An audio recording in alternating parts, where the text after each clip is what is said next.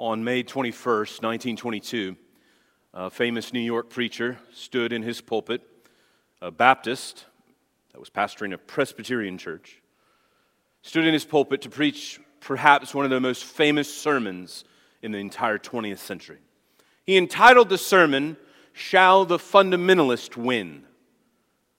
In this particular sermon, he sought to argue that the fundamentalists were taking things a little too far, being a little too literal with the Bible. And in this, he sought to play down some of the rhetoric that he was hearing throughout the world of Christianity. As he, after this particular sermon, one of the so called fundamentalists responded in a sermon he preached later that summer entitled, Shall Unbelief Win? What these two men were dueling about and what was going on in the 1920s and 30s here in America, which had already spread throughout Europe, was theological liberalism.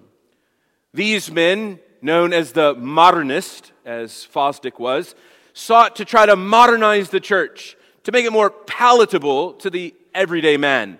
He felt like the Bible and the old doctrines of the church were just uh, not in line with uh, what man needed in the turn of the new century. Fundamentalists like Macartney, as well as men like J. Gresham Machen, argued rather that the Bible was the inspired, infallible, and inerrant Word of God. What was it that they were arguing about? What was so central to it? Well, friend, it's what we're going to think about this morning. It was the virgin birth. You see, men like Fosdick had no room in their theology for such a miracle as the as the virgin birth. They, they had no room for a Jesus who could walk on water, who could multiply bread and fish. Ultimately, what they were battling over wasn't merely the virgin birth, but over the Bible. Was the Bible God's word, or was it man's word about God? This particular doctrine was at the center of even his sermon that day. Hear from Fosdick himself and from his sermon, Shall the Fundamentalist Wins. At one point in the sermon, as he gets to the sort of crescendo point in it, he says this It is interesting to note where the fundamentalists are driving in their stakes to mark out the deadline of doctrine around the church, around which no one is to pass except on terms of agreement. They insist that we must all believe in the historicity of certain special miracles permanently the virgin birth of our Lord. That we must believe in a special theory of inspiration, that the original documents of Scripture, which of course no long possessed, were inherently dictated to men as a good deal as a man might dictate to a stenographer. That we must believe in the special theory of atonement, that the blood of our Lord Jesus shed in a substitutionary death placates an alienated deity and makes possible welcoming for returning sinners that we must believe in the second coming of the Lord upon the clouds in the heaven to set up a millennium here as the only way to which God can bring history to a worthy end. Such are some of the stakes, he says, which are being driven to mark a deadly doctrine around the church. It's interesting, isn't it, as you hear some of those that he was seeking to brush aside the virgin birth, substitutionary atonement, verbal plenary inspiration of Scripture, the things that we all sang about this morning were the things that they saw for the modern man as outdated and unuseful. A man by the name of J. Gresham Machen, who would ultimately be go on to start the Westminster Theological Seminary there in Philadelphia, he would write a book in response to Fosdick and all of the false teaching that was going on, and he'd entitled it On the Virgin Birth. This is what he says in response. Listen carefully, because this is important. A, Christian, a Christianity dependent on the so called historic Jesus is gradually giving place to a Christianity that is dependent upon no Jesus at all. A Christianity that is content to use the ethical and religious ideas contained in the Gospels without settling the question whether the person who is said to have initiated these ideas ever really walked upon the earth. He goes on, one thing is clear. Even if the belief in the virgin birth is not necessary to every Christian, it certainly is necessary to Christianity. In other words, what Machen argued was if you do not believe in the virgin birth, you are not a Christian.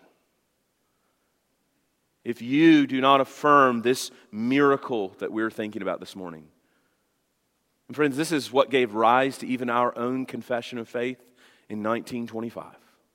In the same years that this debate is going on, Southern Baptists resolved to make clear that we believe the Bible is the infallible, inspired, inerrant Word of God, and that Jesus Christ was a real human being. He was the eternal Son of God who clothed himself forever in human flesh that he might redeem a people for his own possession.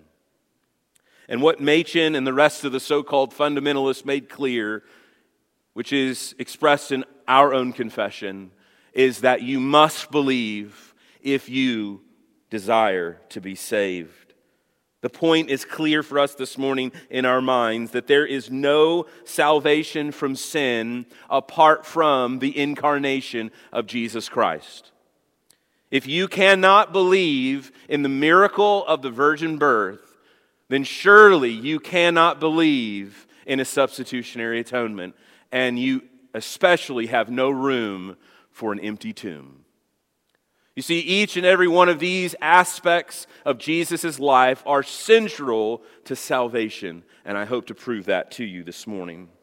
Last week, as we began this uh, three part series, thinking about Jesus Christ in our Advent season, Advent comes from the Latin word adventus, which means to come. Jesus is coming uh, what the Greeks would say was the parousia of Christ, the coming of Christ. And, you know, so often we talk about the second parousia, the second coming of Christ. But here in the Christmas season, we're thinking particularly about the Son of God. And we, we learned last week that Jesus was a legitimate Israelite, he was a descendant of Abraham.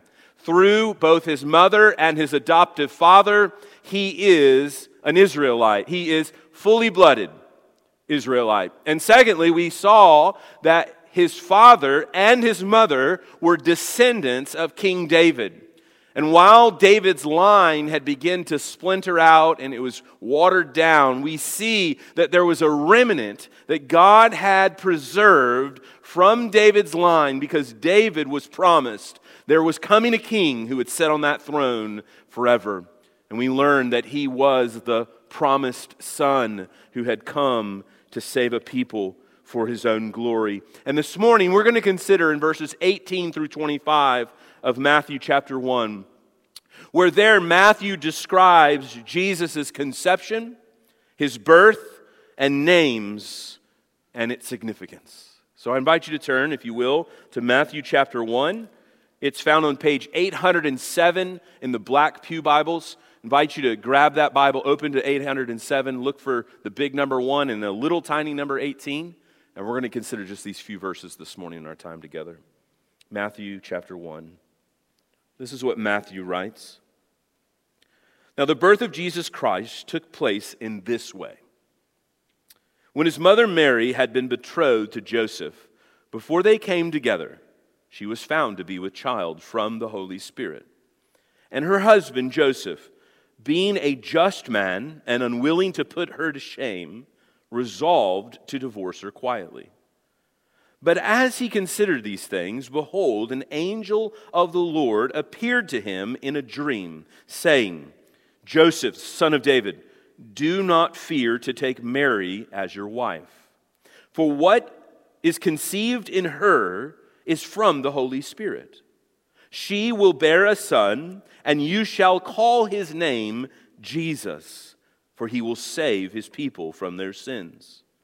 And this took place to fulfill what the Lord had spoken by the prophet.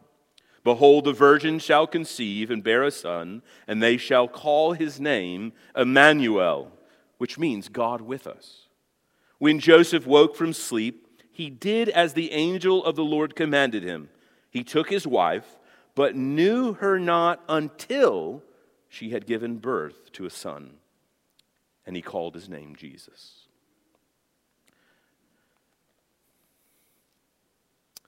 Jesus is truly God and truly man. The Jesus that was just described in this text, the one who was born approximately 2029 or so years ago, he was a real human being. He was truly human, 100% human. He was born of a woman, just like everyone in this room was born of a woman. But he was also truly God. He was truly God. He was 100% God. He is the second person of the Trinity, the Son of God, who has eternally existed, who did not have a beginning, and who does not have an end. And in the incarnation of Christ, the eternal Son of God was forever united with his own creation, humanity, so that this Christ child could save a people for God, for his Father. And so this morning, I want us to, to consider that in our time together that we would have saving knowledge of the divine Son of God. That you and I would come to saving knowledge of this divine Son. Because you see, you can know this Jesus and not be saved.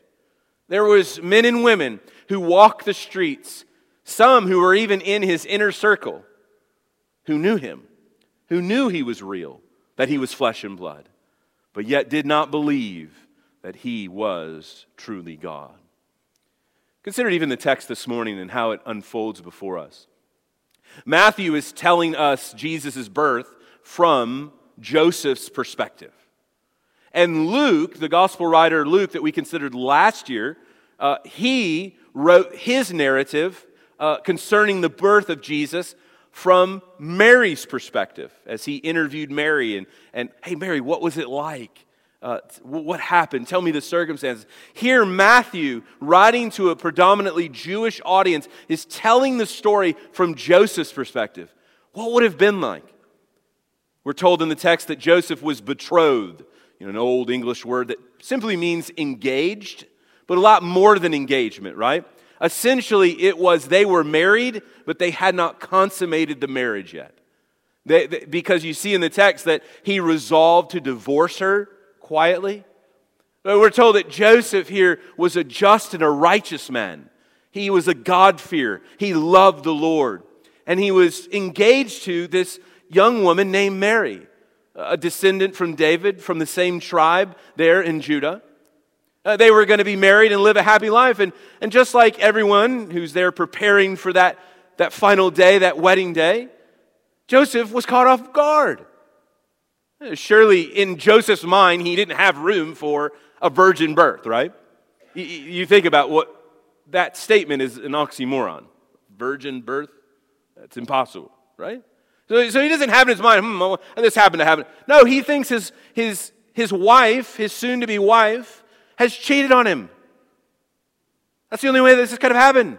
He knew he hadn't been with her, so some other man had. And so, so he knows that the only thing that can result from this is divorce. She's committed adultery.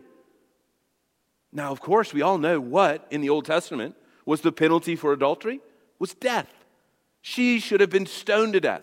And so he's considering what should I do with this news, but he knew he had to divorce her. This was particularly brought shame upon him and upon her. But notice even we are told that he resolved to divorce her quietly. He didn't want to ridicule her, he didn't want to uh, bring shame upon her. And so you see a sense of Joseph's own love that would have no doubt been expressed in the Christ child.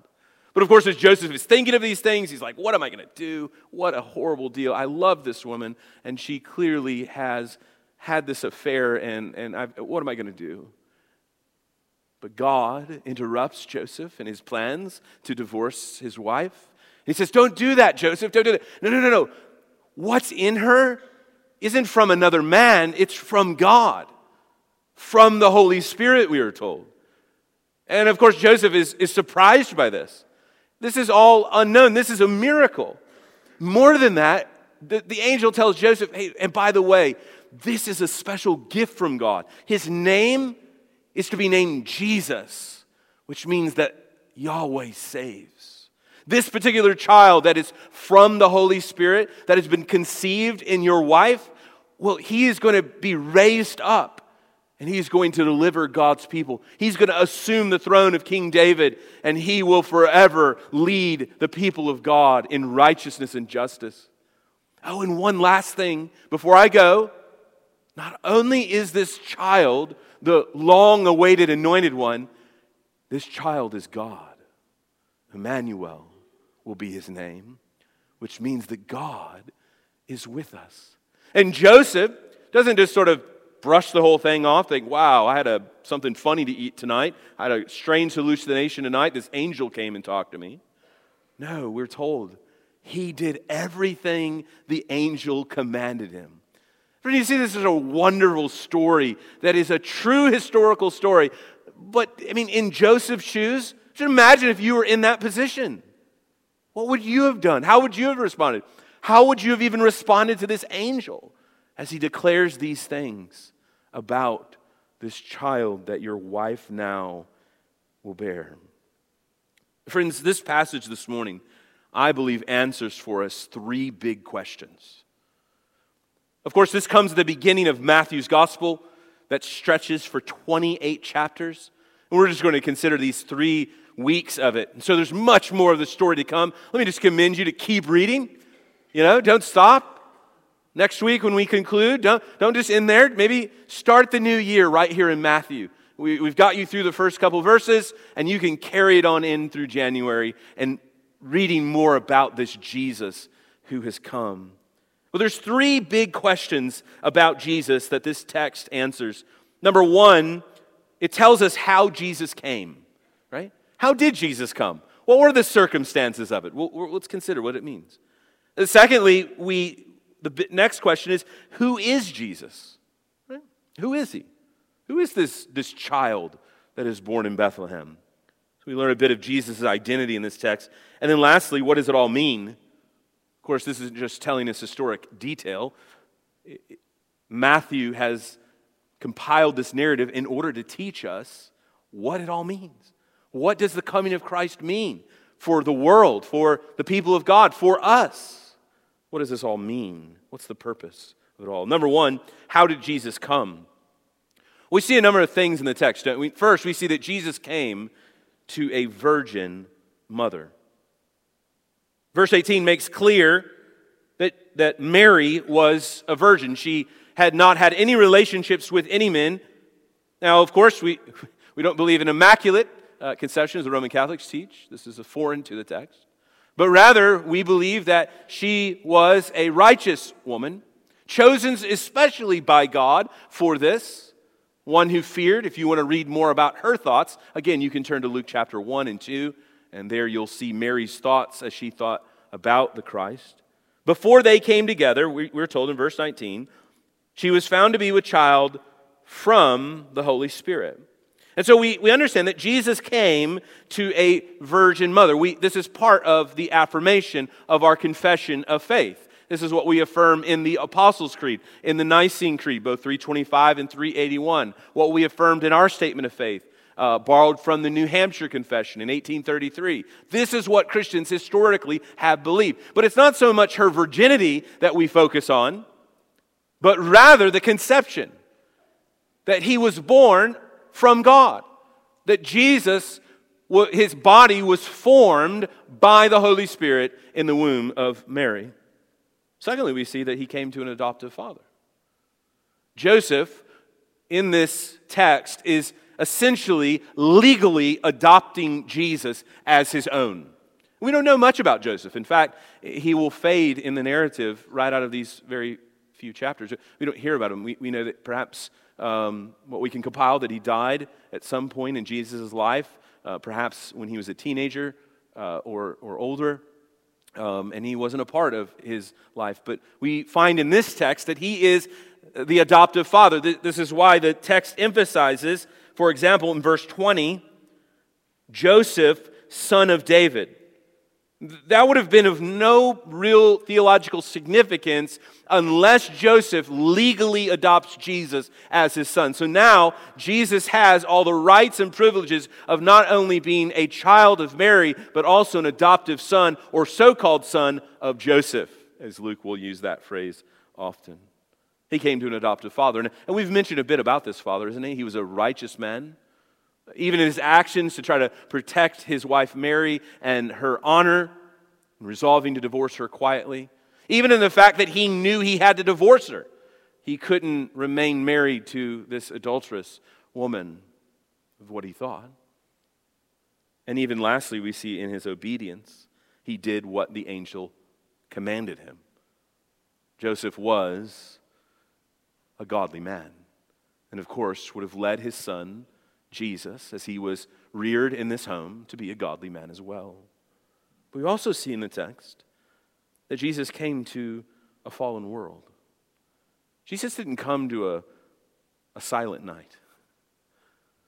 Many theologians affirm that that night wasn't a silent night. I, I don't know about you, but when babies are born, they're, they're quite loud and they do tend to scream a lot. I think it's a sense of a picture of the brokenness. Remember the curse that was laid on Eve in Genesis chapter 3? That through pain of childbearing, we see the, the truth that Christ came in the midst of brokenness. At God's appointed time, at the right time, Paul says the Christ child was born. He didn't come in palaces. He didn't come with power and glory. He came humbly in a fallen and broken world to save a people from their sins, we are told. To save his people from their sins. I like how David Platt helpfully writes. In his sermon on this text, he says this Part of the purpose of the virgin birth of Jesus is to show us that salvation does not come from man, but from God. Salvation is wholly the work of a supernatural God, not the work of natural man. There is nothing we can do to save ourselves from our sins, which is evident even in the way in which Jesus enters the world. The baby born in Bethlehem was one who was and is the center of all human history. He came to a fallen world, to a virgin mother, to an adoptive father, in order to rescue a people for God's glory. But who was this Jesus? Was this his creation? Was, was this his first day?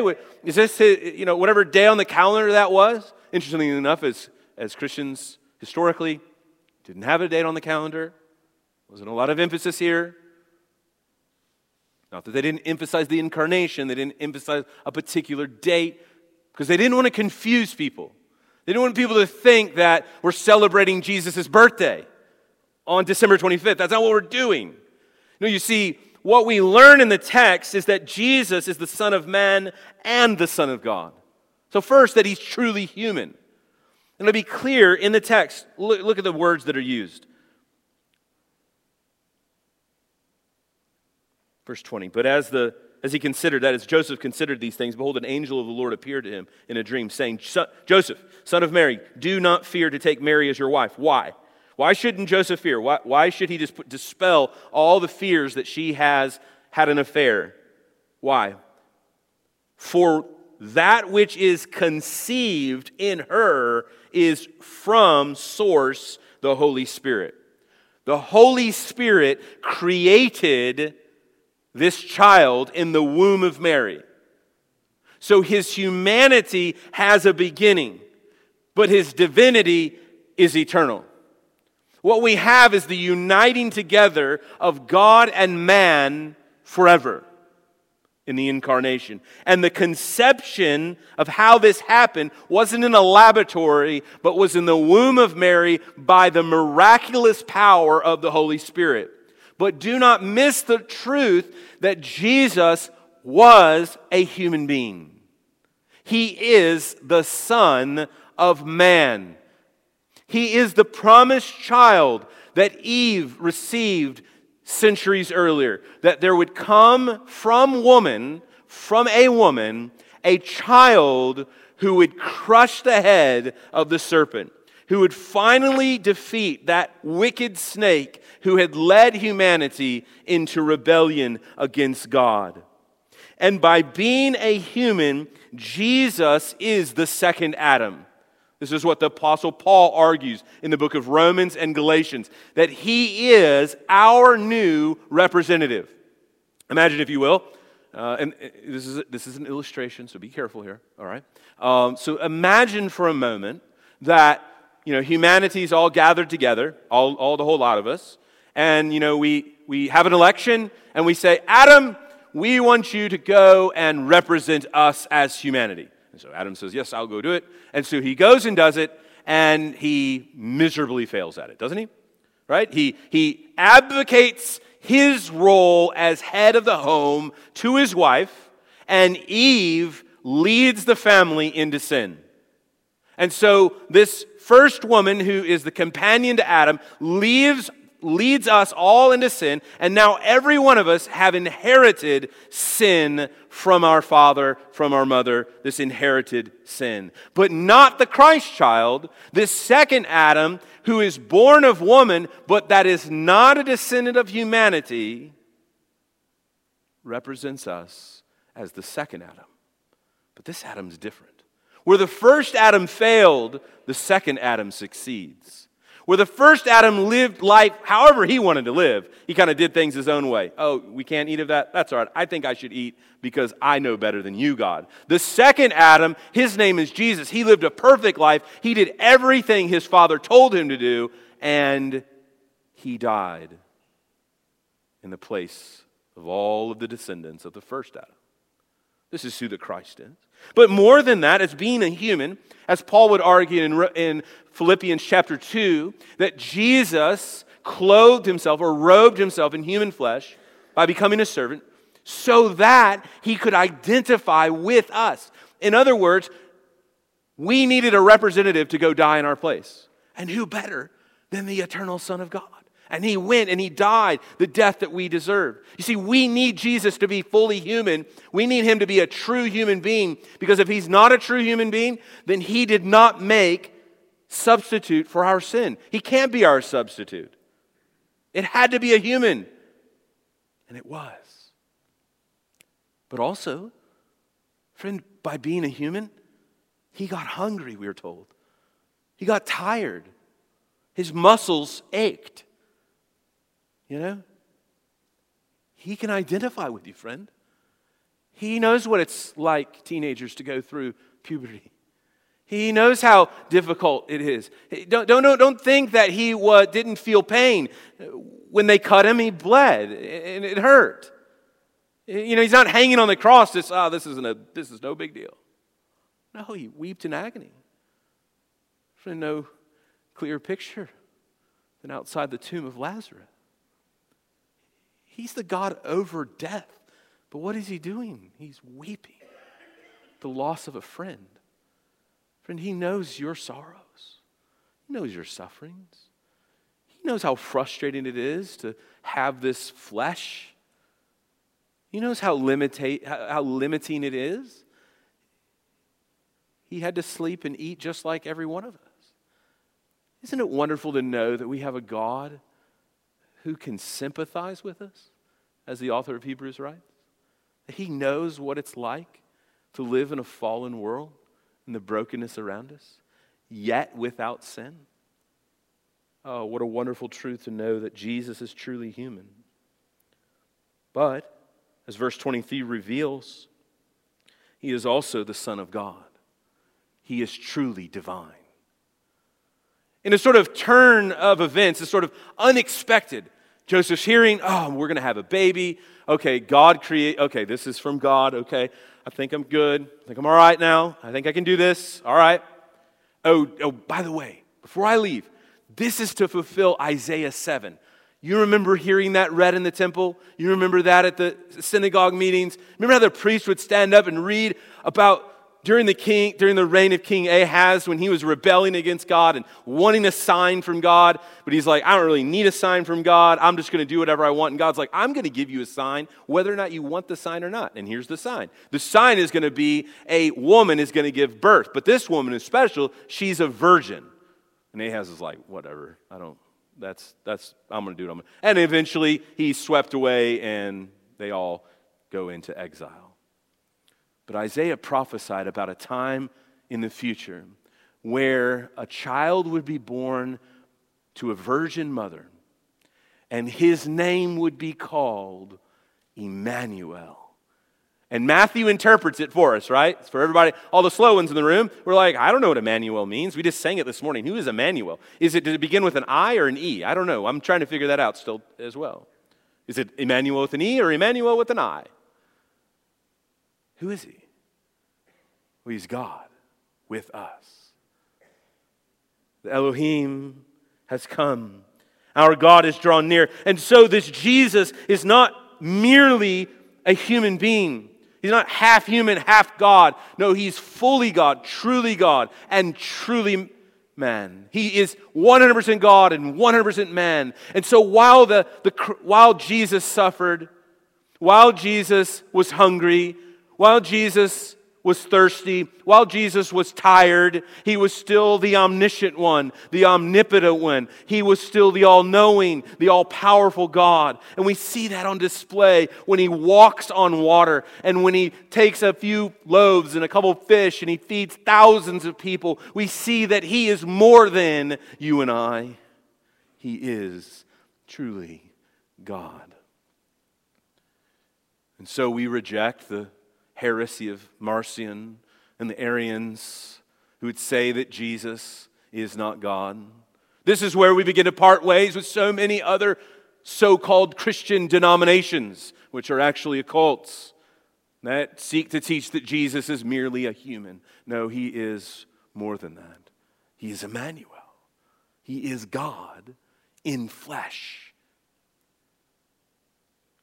Jesus is fully divine. And friends, isn't it wonderful to know that the incarnation, as we consider this, is the most extraordinary miracle in the whole Bible? I mean, there's tons of miracles in our Bibles uh, healings of lepers, uh, children being raised back to life. But the incarnation is the greatest miracle the world has ever known. And it is a miracle, friend. We don't have to just sort of brush it aside and say, Yes, of course I believe that a virgin can give birth. What? You believe that? What science book have you been reading?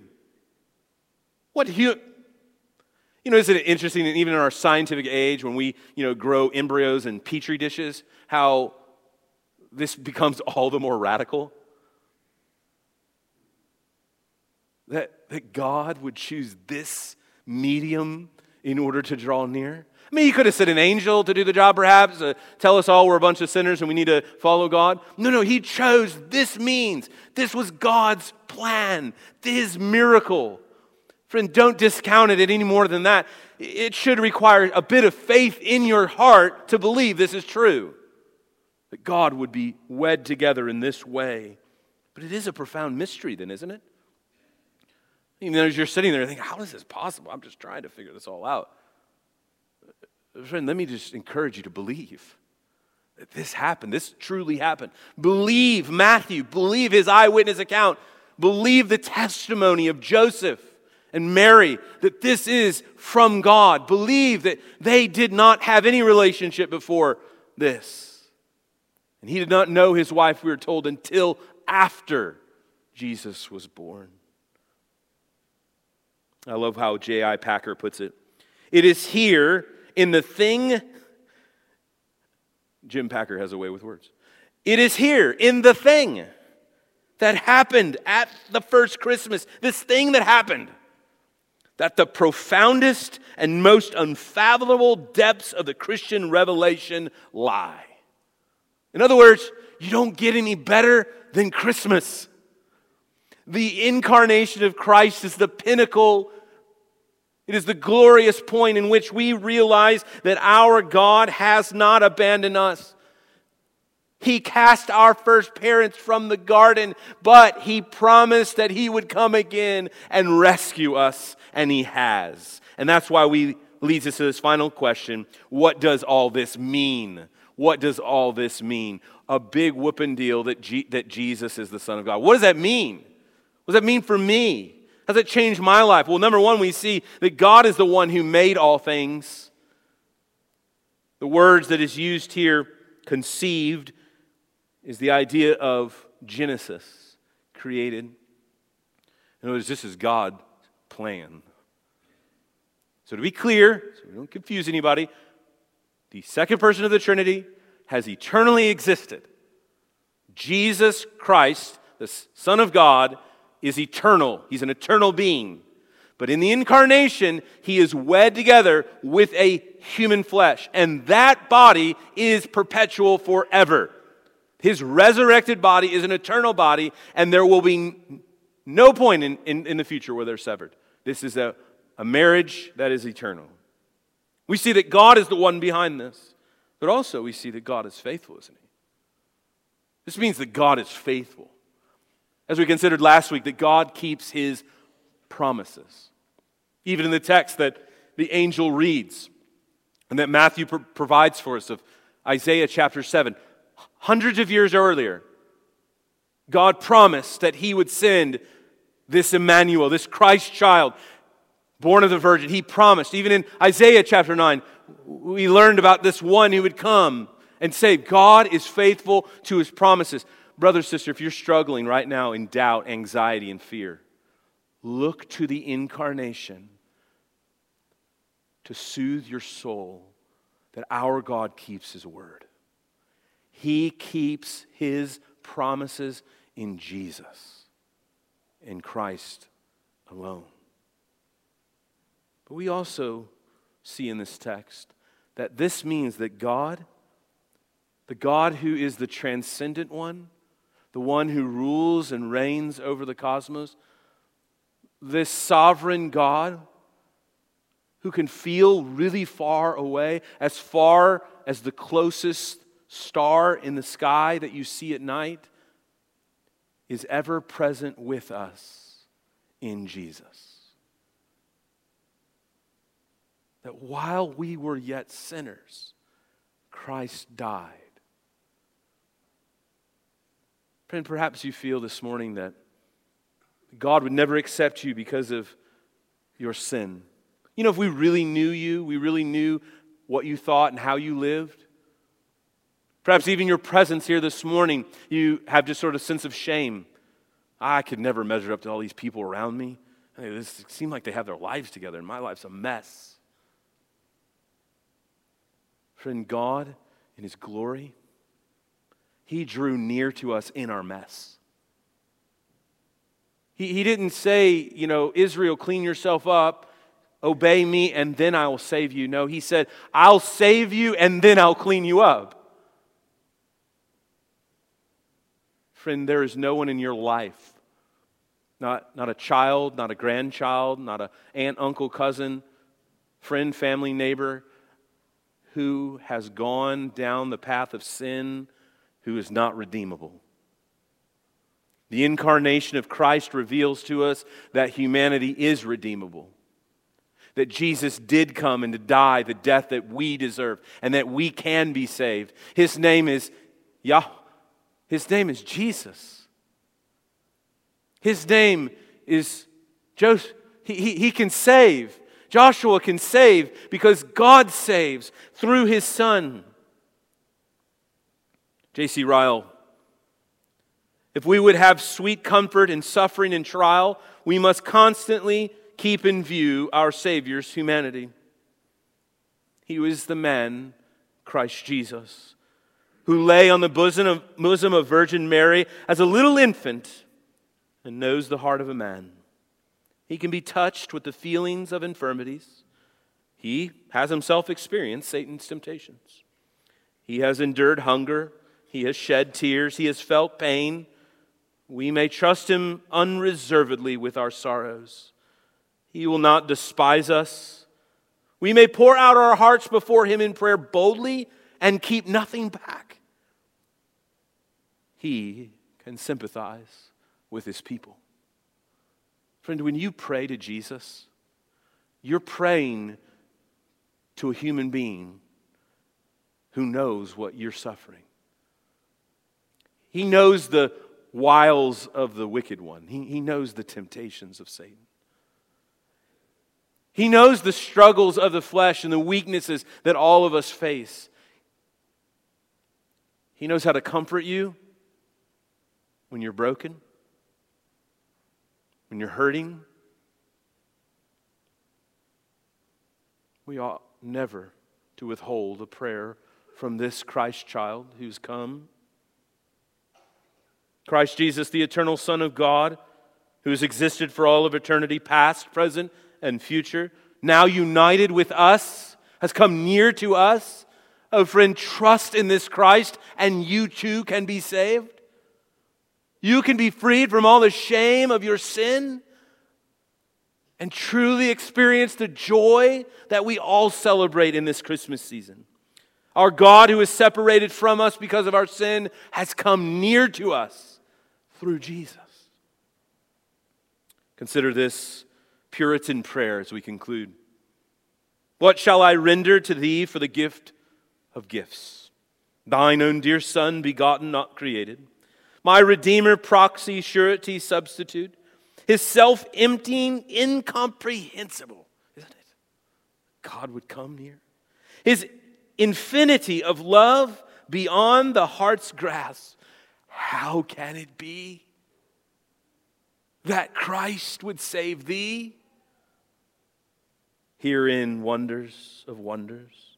He came below to rise me above, was born like me that I might become like him.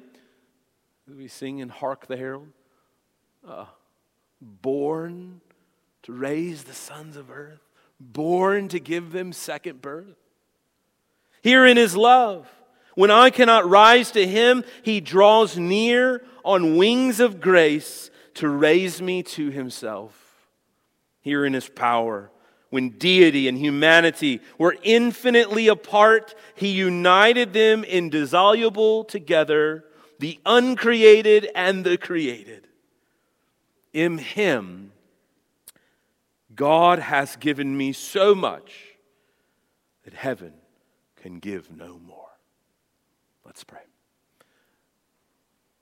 What more could you give, God? What more, Father, could you give us, even if we had no more answered prayer? You gave us the greatest gift this world has ever known. And though maybe even some here today reject that gift, say, No, thank you.